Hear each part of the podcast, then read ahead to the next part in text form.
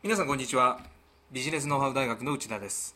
今日は限定すればニーズを喚起できるというテーマで少しお話したいと思います。先日100円ショップで細長いタッパーを購入しました。あなたもタッパーをよく知ってると思うのですが透明の容器に蓋がついている家庭でもおなじみのものです。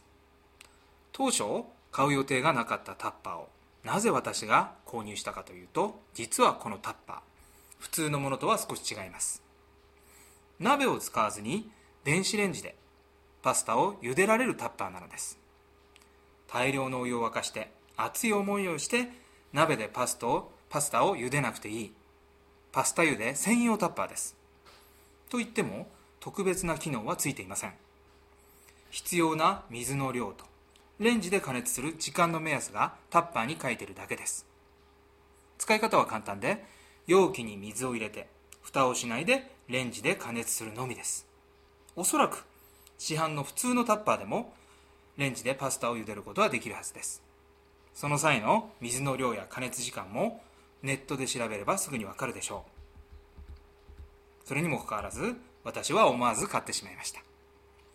普通のタッパーならまず買わなかったはずです。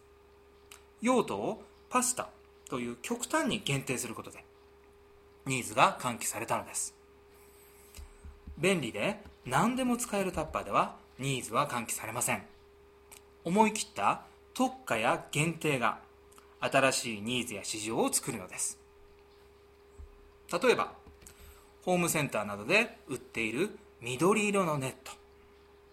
丈夫で安いネットで何でも使えます。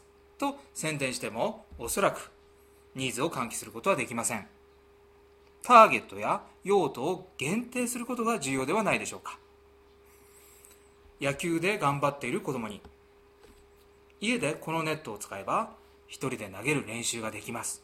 とすれば心に響くのではないでしょうか。またはカラスがゴミをいたずらすることに困っている主婦に対してこのネットをゴミにかければカラス被害が防げます。